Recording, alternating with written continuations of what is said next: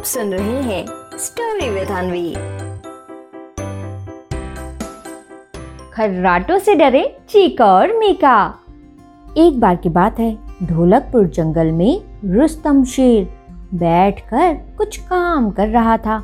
तभी वहाँ पर रूपा शेरनी आती है और उससे कहती है, सुनिए जी, मुझे आपसे बहुत ज़रूरी बात करनी है। रूपा शेरनी की बात सुनकर रुस्तम शेर कहता है अहोय अहोय।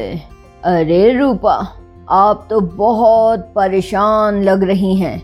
किसने परेशान किया आपको? जल्दी बताइए मुझे उसे तो मैं छोड़ूँगा नहीं।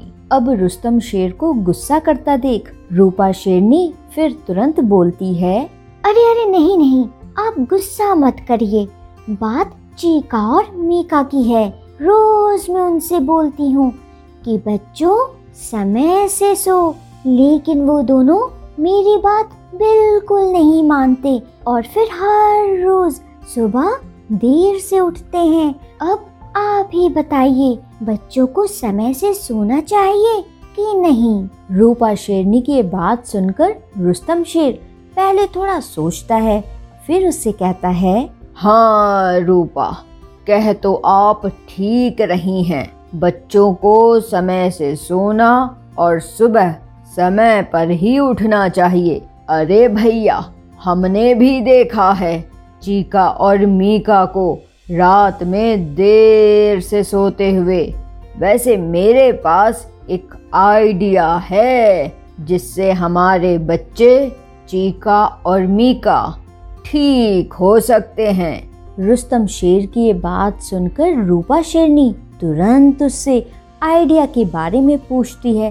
तभी रुस्तम शेर फिर से उससे कहता है हाँ तो भैया, आइडिया ये है कि मैं जाता हूँ और मैगी बिल्ली को कुछ दिनों के लिए अपनी गुफा में रहने के लिए लेकर आता हूँ। अब आप सोचेंगी मैगी बिल्ली और चीका मीका के समय से सोने का क्या रिलेशन है? लेकिन मैं कहूँगा, है रूपा शेरनी, है। वो ऐसे कि पहली बात तो मैगी बिल्ली हमेशा समय से सोती है और दूसरी बात, एक बार मैंने मैगी बिल्ली को सोते देखा था।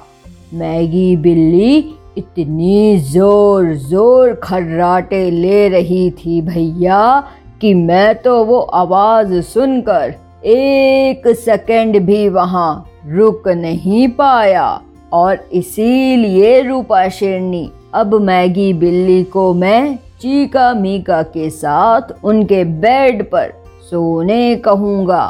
फिर आगे देखते हैं कि क्या होता है। और फिर ऐसा कहकर रुस्तम शेर मैगी बिल्ली को लेने जाता है।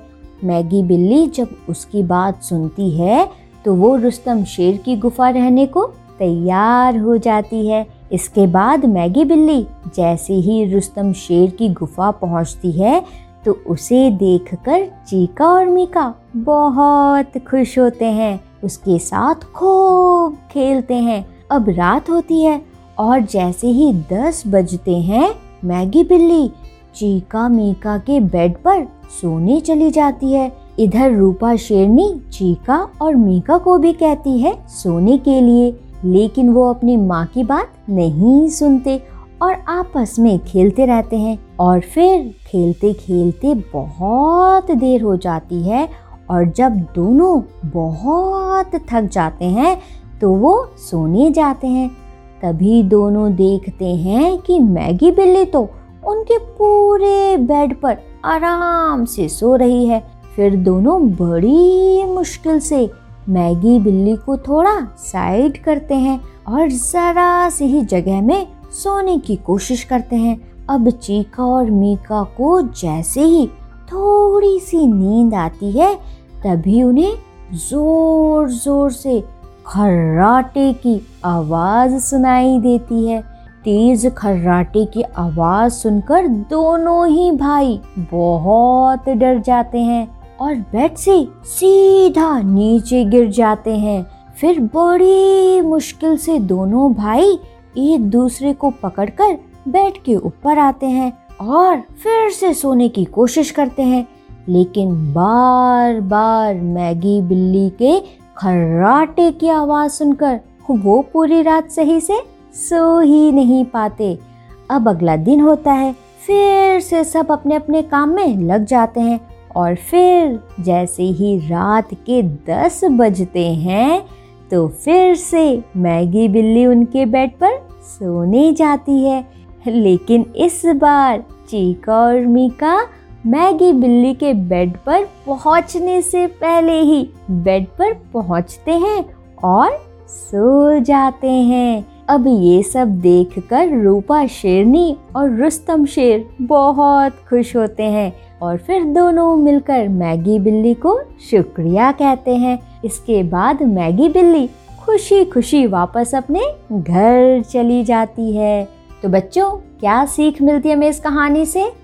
इस कहानी से हमें ये सीख मिलती है कि बच्चों, हमें हमेशा समय पर ही सोना चाहिए। जब हम समय पर सोएँगे, तभी हम समय पर उठेंगे। और जब हम सुबह जल्दी समय पर उठते हैं तो हमारे हर काम भी समय पर ही होते हैं। समझे? आप सुन रहे थे स्टोरी विद अनवी अनवी के साथ।